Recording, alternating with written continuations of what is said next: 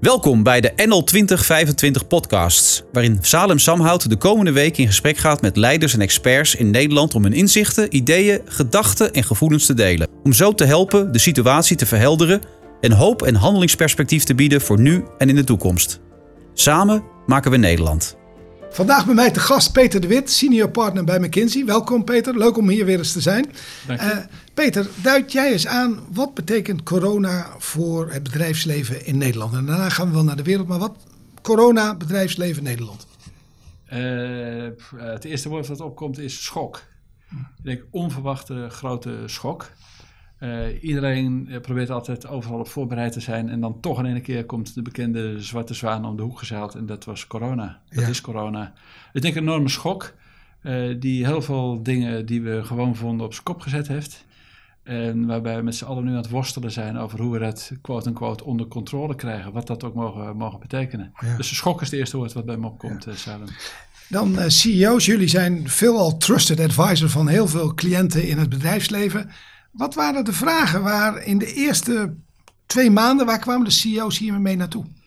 Ik denk een aantal dingen. Eén is, eh, eh, hoe lang gaat dit duren? Wat is het, eh, het effect op de economie en, en, en, en hoe lang gaan wij hier last van hebben?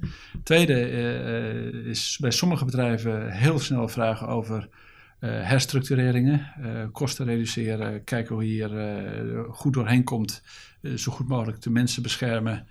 Eh, en, eh, maar toch eh, het bedrijf in stand houden. Maar heel snel daarna ook vragen over hoe gaan wij goed uit deze crisis komen, als in beter dan dat we erin gegaan zijn. Ja. Wat zijn de kansen die we zien, die door deze hele vervelende tijd komen, maar wel kansen die misschien nu ontstaan die er eerder niet waren. En met name de sterke bedrijven zijn eerder naar die stap toegegaan. Ja. Eh, zijn echt aan het nadenken van dat kunnen nieuwe strategische kansen zijn, dat kunnen M&A-kansen zijn, dat kunnen allerlei dingen zijn. Het versnellen van eh, digital is een belangrijke daarvan. Iedereen praat er al heel lang over, veel Ja. bedrijven deden veel, maar deze tijd laat zien hoe belangrijk dat echt is. Voor zover mensen die overtuiging nog, Ja. nog niet hadden. Dus dat, dat soort vragen komen enorm op, op ons af. Maar het is verschillend per, per bedrijf, per bedrijfstak. Ja. De ene bedrijfstak wordt harder geraakt dan, eh, dan, dan de andere. Eh, En kon dus ook, eh, als je er eerder weer eh, sterk uitkomt, kun je er weer nadenken over wat de volgende stappen zijn. Dus dat, dat zijn de, de, de soort van thema's waarover we, we praten. En wat denk je wat eh, de vragen zijn die over drie tot zes maanden bij jullie terecht zullen komen? Ik, ik denk nog steeds heel veel over hoe komen we hier sterker uit dan dat we erin gegaan zijn. Hoe kunnen we echt die strategische eh, kansen nu gaan, eh, gaan benutten. Maar ook denk ik vragen over hoe houden we een aantal dingen vast die we ten goede veranderd hebben in de coronatijd. Eh, de manier waarop bedrijven met hun cliënten omgaan. De manier waarop mensen werken. Eh, thuiswerken, bijvoorbeeld een belangrijk thema. Heel veel bedrijven hadden het erover, vonden het toch heel vervelend. Ja. Mensen een dagje van de week niet op kantoor waren. Nu blijkt het de ene keer maanden achter elkaar elke dag te kunnen zijn. Ja. Hoe hou je dat vast? Eh, dus ik denk dat die, die, die de vraag over hoe, eh, hoe, hoe ziet onze nieuwe normaal eruit als bedrijf. ik denk dat die vragen nog, nog, nog verder zullen, zullen toenemen. Voorspel je ook dat heel veel bedrijven veel kleiner zullen worden of zullen verdwijnen? Zie je dat ook al aankomen aan de horizon? Nou, ik denk dat dat enorm, enorm verschillend eh, zal zijn. Ik denk dat je bij de grote bedrijven, eh, denk ik dat de meesten uiteindelijk alweer een weg vooruit zullen gaan vinden. En die zullen niet zo snel verdwijnen. Er zal best hier en daar een uitzondering zijn. eh, of waarbij je misschien als gevolg van deze tijd wat meer consolidatie gaat zien, dat bedrijven samengaan. Ja. Ik zie op korte termijn nog niet zo heel veel bedrijven die echt in doodsnood verkeren en omvallen in het, laten we zeggen, het grotere bedrijvensegment. Ik denk als je naar het midden, midden, midden- en kleinere bedrijf gaat kijken, ik denk dat daar de echte grote klappen al aan het vallen zijn.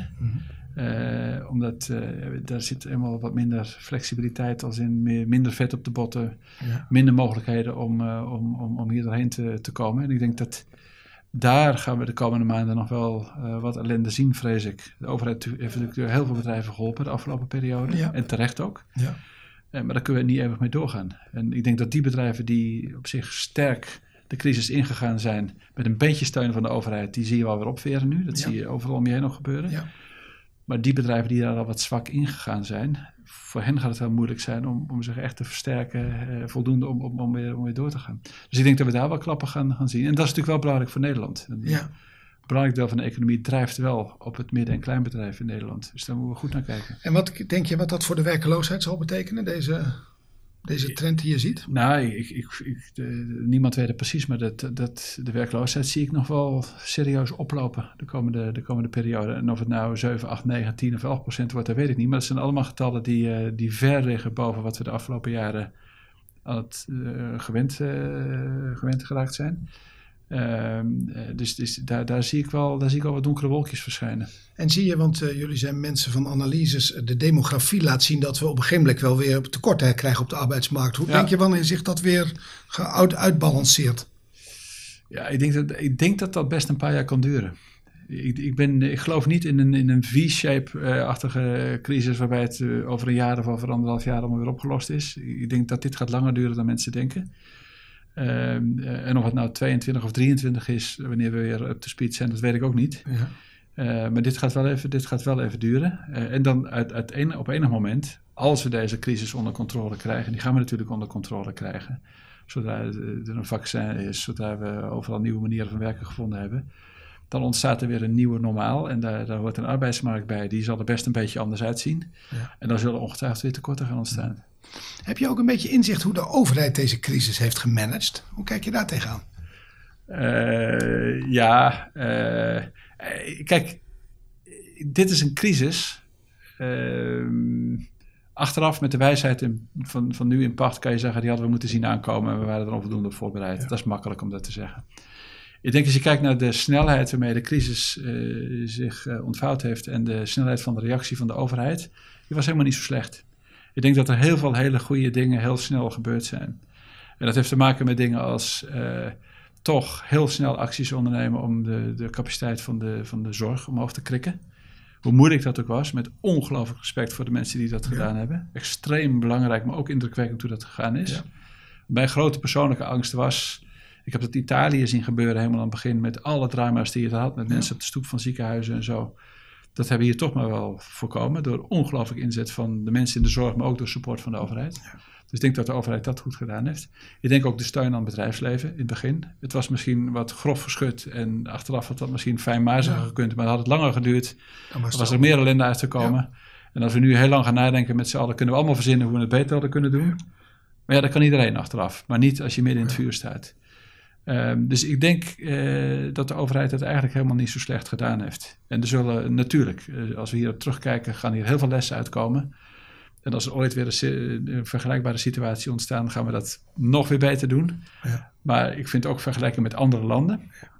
Als ik naar de overheden daar kijk, uh, dan doen wij het hier helemaal niet zo slecht.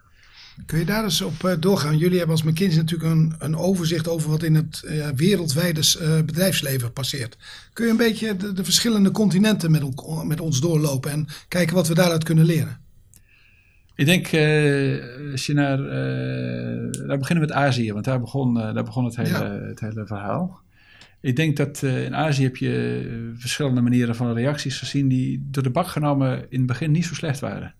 Als je kijkt naar hoe uh, landen als Taiwan dit bijvoorbeeld uh, gedaan hebben en Zuid-Korea. Die hebben toch vrij snel dat virus op een vrij rigoureuze manier onder controle gekregen. Ja. Singapore in het begin ook. Ja. Dat ging wat makkelijker daar, omdat ze daar een soort andere regering ja. hebben die wat makkelijker kan zeggen wat er moet gebeuren. Dan wordt er ook nog naar geluisterd. Uh, maar die hebben dat goed gedaan. China vind ik altijd heel moeilijk om daar iets van te vinden, want je weet nooit precies wat nou echt, echt, echt een verhaal is. Dus ik denk dat daar uiteindelijk goed, goed, goed gereageerd ja. is. Ik denk Europa is als altijd... Hoe, hoe hebben de bedrijven daar in Azië? Wat, wat hoorden jullie, wat gebeurt er op het ogenblik met bedrijven in Azië? Ik denk dat op het ogenblik veel bedrijven zijn, zijn weer, weer open. We zijn op een hele, zo bijna zeggen, typisch strak geregisseerde Aziatische manier weer aan de slag gegaan. Uh, wat door de bak genomen ook best goed gaat. Maar die worden natuurlijk nu enorm gehinderd door uh, wat er in de rest van de wereld gebeurt. Want veel van die bedrijven zitten toch aan het begin van de supply chain, die hier of in Noord-Amerika eindigt. Ja. Dus zolang wij hier nog met ellende zitten en bedrijven niet of langzaam op gang komen, dan kun je daar wel goederen beginnen te sturen en ja. gaan produceren, maar dat, dat plucht ergens op, dat loopt ja, vast. Uh, dus daar, ik denk dat zij, nadat ze zelf een klap van de crisis gehad hebben, en nog steeds een beetje wel hebben natuurlijk, nu een extra klap krijgen, zodat wij hier nog met, ja, ja. Uh, met, uh, met, uh, met, met problemen zitten. Ja. dus als je dan vervolgens naar Europa kijkt. Europa is de bekende lappendeken, waarbij we denk ik een enorme kans gemist hebben in Europa. dit zou nou per definitie een moment moeten zijn geweest, had het kunnen zijn, om echt samen op te trekken. Dit is een crisis die is ons overkomen door een, eh, een oorzaak waar wij geen van allen iets aan konden doen. Ja, ja. Het is niet dat het ene land te veel geld uitgegeven heeft eh, versus het andere. Het is niet iets militairs. Het is niet iets heel lokaals. Het is hoe het ook ontstaan is. Niemand was daar quote-unquote schuldig aan. Er was een enorme kans geweest als we hier samen opgeteamd waren. Jouw oud-collega Wopke Hoekstra heeft daar ook wel een, een rol in gespeeld. Hoe kijk je daar tegenaan? Ik denk dat, eh, ja, hiermee bedoel je één heel specifiek element ervan. ja. Dus, dus dat is maar één klein stuk van alles wat we samen Ja, want analytisch denk ik dat hij helemaal gelijk had. doen. Ik denk dat hij analytisch gelijk had. Misschien, je kunt erover over discussiëren over hoe je dat soort boodschappen brengt. En op Ja. welk moment je welke boodschappen welke toon brengt. Ja, Dat is zijn keuze om dat op die manier te Ja. doen. Ik denk dat inhoudelijk gezien zat hij daar niet zo ver naast. Ja. Maar het is maar één element ervan, Ja, dat is ja. de financiering ervan. Ja, ik denk dat we op veel meer punten samen hadden kunnen Ja. optrekken. Als het gaat over, nu ook weer de discussie over vaccins. ja, Team nou gewoon op als, als Europa. Amerika maakt deals, eh, China maakt deals, eh, India maakt deals. Iedereen maakt deals en wij zitten met z'n allen nog te overleggen. ja. dat is heel jammer. Ja, het is jammer. Ja. Dat is jammer. Dat hadden we, en dit zou, nou, dit zou zo'n moment geweest zijn van we hebben een crisis. We gaan er met z'n allen gaan we het Ja, oplossen. ja. En natuurlijk komt daar het financiële verhaal aan vast. En dan, moet- dan moeten we er ook een oplossing voor bedenken. Maar ik, ik denk dat het een kans geweest zou zijn, meer dan dat we hem lijken te grijpen, om Europa samen te brengen. Daar spelen wij overigens als Nederland nu wel weer een hele mooie rol in. Als je naar het vaccinverhaal kijkt, waar we de coalition of the willing aan het Ja, maken ja. zijn. Hè? Ieder land mag meedoen als ze dat willen. Wij gaan proberen die vaccins zeker te stellen. Ja. Niet alleen voor onszelf, maar ook voor andere landen. Hè, wat Fijker nu ook recent gezegd heeft om ook voor een deel in te kopen, om het aan Afrika te, te geven. Andere landen die daar behoefte aan hebben, het niet zelf kunnen kopen. Hartstikke goed. Dus daar laten we wel. hè, U, kunt, u kunt over Wopke blijven praten, wat daar gezegd is. Maar ik denk dat we juist ook op een, op een paar andere hele belangrijke punten hier een voortrekkersrol hebben nu. ja. Afrika? Afrika, ja, Afrika is, is denk ik heel, eh, heel moeilijk. Eh ja, weet eh, Salem, ik heb een bijzondere plek Ja. voor Afrika in Ja. mijn hele lijf en hart. Ja. Dat is moeilijk. Ik denk dat we nog maar het begin van het probleem daar gezien hebben. Want de getallen die we zien van Afrika, het aantal besmettingen, het aantal doden, het kan bijna niet kloppen. Ja. Het, is, het is zo laag. Ik weet ook uit persoonlijke ervaring van de contacten die ik daar heb, dat het, is, het is niet fijn daar.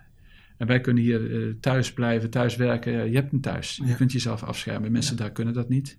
Eh, vanochtend op de radio was verhaal over Peru, zo'n in Afrika, maar een soortgelijk land met, met armoede. Waarbij het enorm uit de klauw gelopen is, ondanks het feit dat de overheid allerlei maatregelen neemt. Ja, Dat heb je in Afrika ook. Ja. Je kunt wel zeggen, je geeft mensen steun, dan moeten ze wel van naar de bank om geld op te halen, want ze hebben geen bankpas. Ja. Je kunt zeggen, je, we gaan mensen eh, baantjes geven, maar dan moeten ze naar buiten toe. Dus dat, dat, Ja. dat- die lockdown werkt daar heel anders. En ik, ik, ik vrees dat we daar nog veel meer ellende gaan zien dan, eh, dan we gezien hebben. En daar moeten wij goed over nadenken als, eh, als, als Welke verantwoordelijkheid wij daar ook in nemen. We hebben en een verantwoordelijkheid, maar we hebben er ook een belang bij. Ja. Want uiteindelijk, we kunnen hier blijven mopperen over migratie en zo. Maar natuurlijk komen mensen deze kant op. ja, logisch. Dat is heel logisch. Dus, dus ik denk Afrika, daar moeten wij goed op letten. En ik, daarom ben ik ook heel blij dat eh, de Coalition of the Willing, ook als het gaat over vaccins, dat we ook die mensen daar gaan helpen. Dat is onze Ja. verantwoordelijkheid. Natuurlijk hebben ze ook een eigen verantwoordelijkheid, maar wij moeten ook helpen. En het Amerikaanse bedrijfsleven, wat zie je daar? Eh, Ja, een bonte lappendeken, denk ik. Ik denk, eh, ik denk in, in Amerika is het moeilijk op dit moment omdat het een, mengeling is van politieke, economische, eh, verkiezingsachtige Ja. overwegingen. Ja. Ik denk dat bedrijven daar, net als hier, enorm hun best doen om het juiste te doen. Eh, en ik zie dat ook bij bedrijven waar wij voor, eh, voor werken. Eh, enorm vooruitkijken, maar, maar struggelen met, met hoe de economie zich ontwikkelt. Struggelen met politieke eh, nou ja, we zeggen, Onzekerheid. onzekerheid, laten we het zo noemen. ja. Eh, en die zal de komende maanden wel niet minder worden, denk Ja, ik. Ik denk dat we daar even over een eh, november-drempeltje heen moeten. Wat kan het Nederlandse bedrijfsleven leren van die ervaringen van al die bedrijven die je all over the world als McKinsey bedient? Wat, wat voor drie adviezen zou je Heel snel reageren, niet aarzelen. heel snel maatregelen nemen die je, die, je, die je moet nemen. Dit is het moment waarop je eh, moet handelen om niet alleen te overleven. maar Misschien moet je ook wel een paar dingen doen die je eigenlijk al van plan was, maar nog niet gedaan hebt. Never waste a good crisis.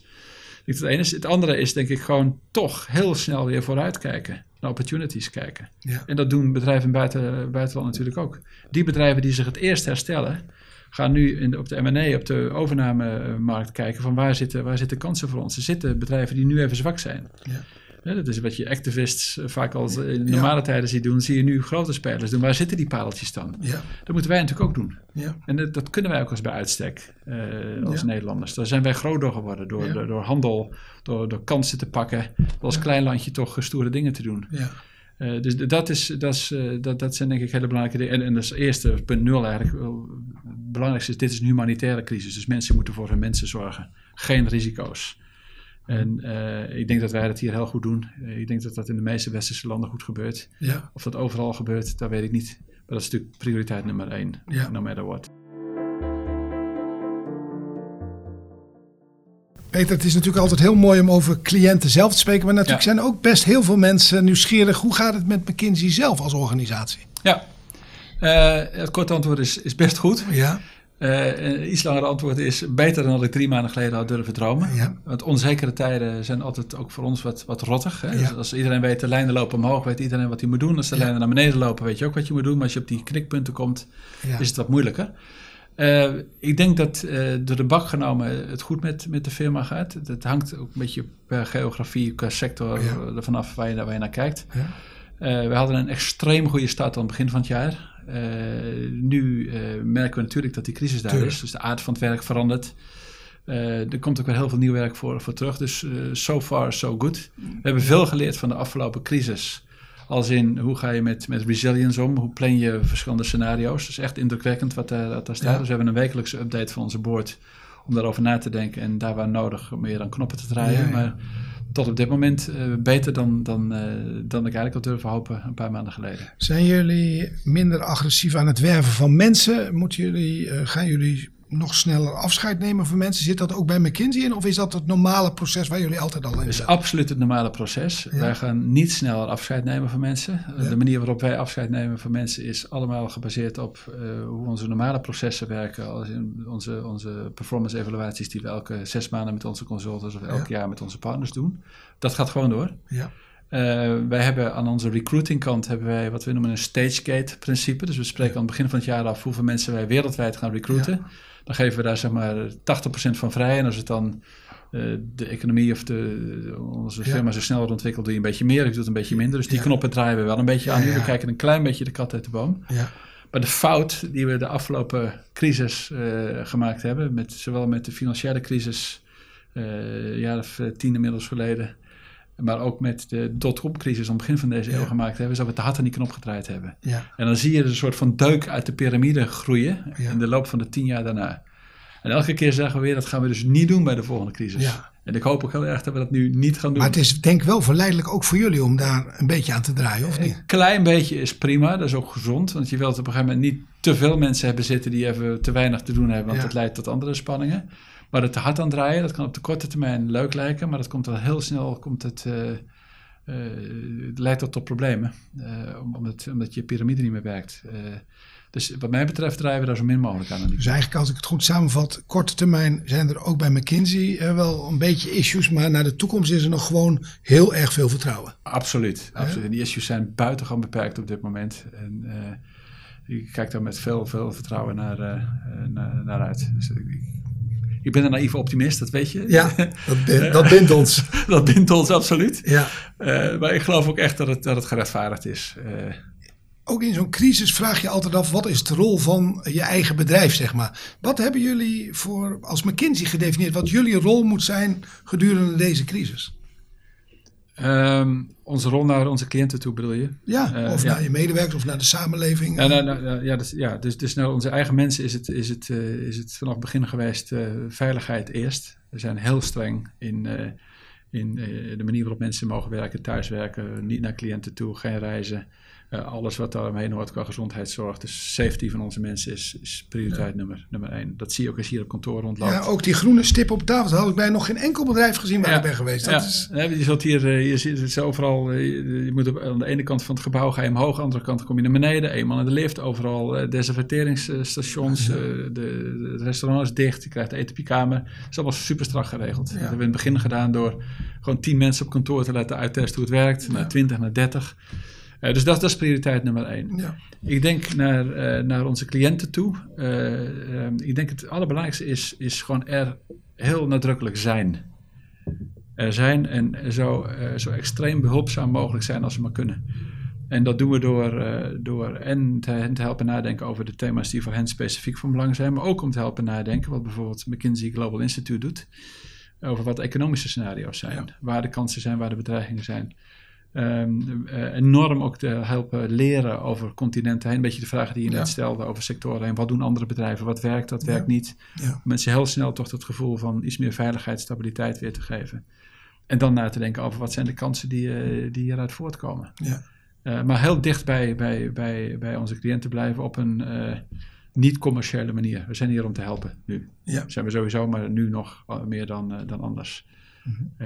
En ik moet zeggen, dat geeft mij persoonlijk enorm veel energie. Ja, vertel eens. Ik, ik vind dat, ik vind, eh, mensen zeggen wel eens, het is moeilijker om met cliënten te interacteren eh, op het moment dat je niet naar ze toe kunt. Niks is mooier om te zitten zoals jij en Ja. ik hier nu zitten in persoon. Maar ik heb gemerkt dat je niet meer op reis bent. Je was altijd extreem veel op reis. Ja.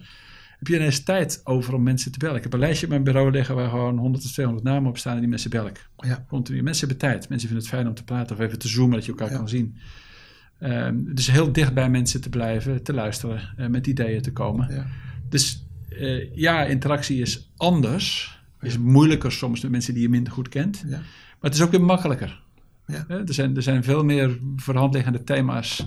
En iedereen wil gewoon graag praten en luisteren en Ja. ideeën krijgen, maar ook af en toe wel even spuien, zeg maar. Dus, Ja. ik moet zeggen, het geeft mij persoonlijk, eh, we hadden het er net over, eigenlijk ook wel heel veel energie. Ja. Er zijn heel veel nieuwe kansen die hieruit voortkomen. Ja. Prachtige gesprekken met mensen ineens over, over van alles en nog wat. Ja.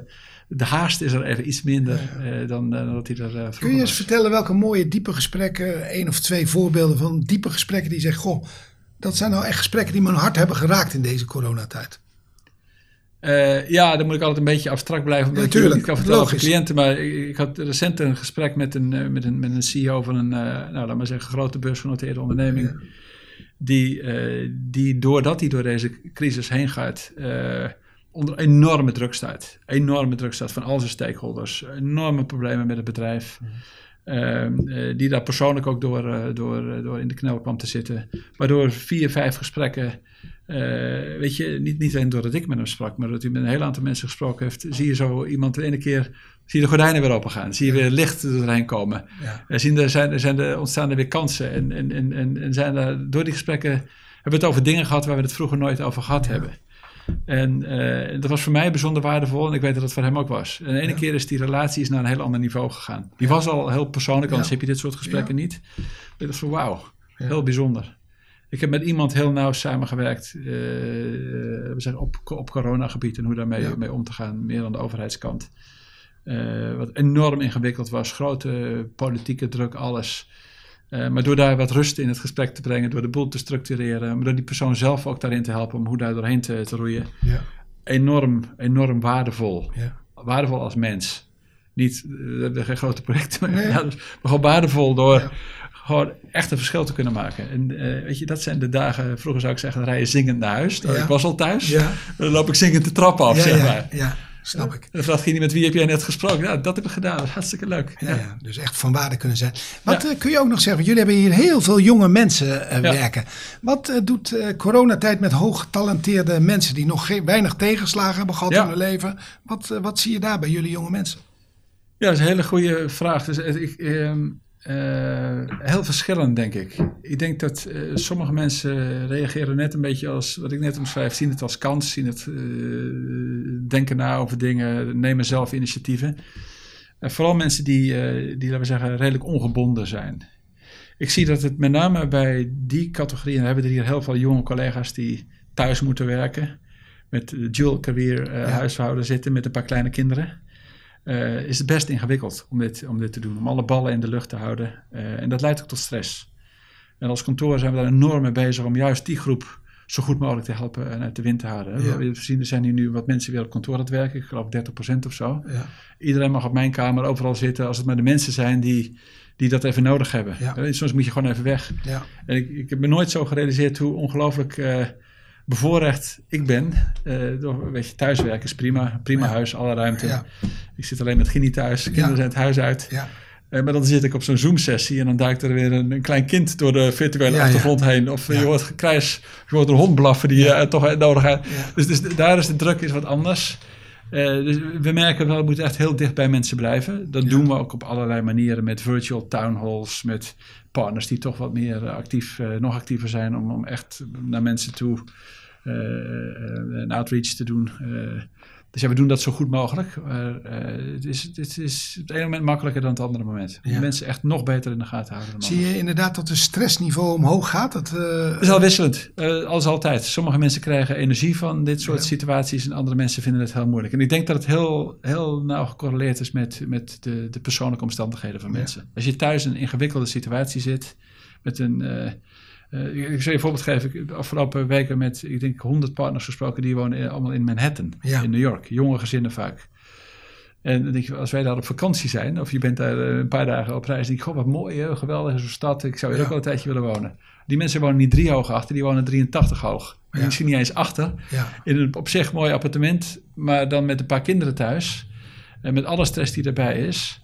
Dat, dat, is dat is niet eenvoudig. Ehm, dus die, die, eh, daar, daar, daar leidt het tot stress. Mhm. Meer stress dan ik, eh, dan ik gedacht had. Ja. Wat heeft het eh, met Peter als leider gedaan, deze coronacrisis? Nou, het heeft, het heeft een aantal dingen, denk ik, eh Salem. Het, het ene is, het heeft mij eh, na de eerste schok en ook wel een beetje angst. Mijn ouders zijn allebei boven in de tachtig, Ja. eh, zijn buitengewoon gevoelig. Zijn meer mensen in mijn omgeving die in een risicogroep horen. De eerste angst voor, God, hoe gaan we hier, we zeggen, als mensen gezond zo erheen komen. Ik al vrij snel hier toch, eh, toch wel echt wel eh, weer, weer nieuwe energie, nieuwe ideeën eh, van gekregen. En ehm, heb ook mezelf wel een beetje leren, leren eh, ontdekken. Als in, eh, je kunt ook op een andere manier werken. Ik was iemand die, eh, dat weet je, Ja. eh, god weet hoe vaak, hoeveel dagen per, per jaar op reis, de hele wereld Ja. over. Altijd druk, druk, druk. Weinig thuis. thuis. Je, zo'n tijdje thuis zitten is wel heel louterend. Ja, Eh, de gesprekken waar we het net over hadden met cliënten, eh, on- ongelooflijk ook persoonlijk weer, weer verder eh, verrijkt. Maar ook gewoon als mens nadenken van, weet je, we kunnen overal over nadenken, we kunnen ons overal over voorbereiden. Wanneer de volgende financiële crisis komt. Het was even geen financiële crisis, het is iets anders. Het leven is niet maakbaar, dat wisten we allemaal al. Dat heeft deze situatie nog eens een keer extra benadrukt. Dus ik vind het louterend, ik vind het tot op zekere hoogte verrijkend. Eh, nog wel licht, ik wil niet zeggen nerveus, maar wel onzeker van hoe gaat dit allemaal aflopen. ja. Eh, eh, en dan ook op dan de persoonlijke kant, ouders, mensen om je heen, dat moet wel allemaal even goed blijven gaan. ja. Dus het is een gemengd gevoel, maar om, onbellend zit ik er wel vol energie in. Ik zie het ook. Hè? Ja. Hey, wat, laatste vraag. Wat ga je de komende drie, vier weken doen? De komende drie, vier weken ga ik. ehm, deze week zijn onze Global Board meetings. We zitten in de Global Board Ja. van, van McKinsey. Dus het is, eh, dat is op Amerikaanse tijd. Ja, Dus nadat wij hier klaar zijn, ga ik snel even met Gini wat eten. En dan begint mijn dag eigenlijk. ja. Dus dat is deze week. Volgende week heb ik een paar belangrijke cliëntendingen. En dan ga ik twee weken op mijn berg in de Alpen zitten. Samen met Gini en heerlijk van de frisse lucht genieten. En de batterij even opladen. En dan weer volle kracht vooruit. En dan weer volle kracht vooruit. Nee, je zou zeggen 70% van je tijd. Je Ja, zou het zet- zet rustig aan voor gaan tijd. doen. Ja, ja, dat is goed. ja, klopt. Ja, ja. Daar ga ik ook over nadenken, over hoe dat werkt. Ja. Oké. Peter, dankjewel. Het was een mooi gesprek. Dank je. Jij dank, Salem. was fijn. Dankjewel. NL 2025 is een diverse beweging waar honderden aanjagers vanuit onder andere het bedrijfsleven, kunst en cultuur, media, sport, onderwijs en wetenschap zich op persoonlijke titel inzetten voor een mooiere toekomst voor Nederland, voor de huidige en toekomstige generaties. En dat doen we vanuit het pay it forward principe. Ik doe iets voor jou en dan geef jij het weer door aan iemand anders.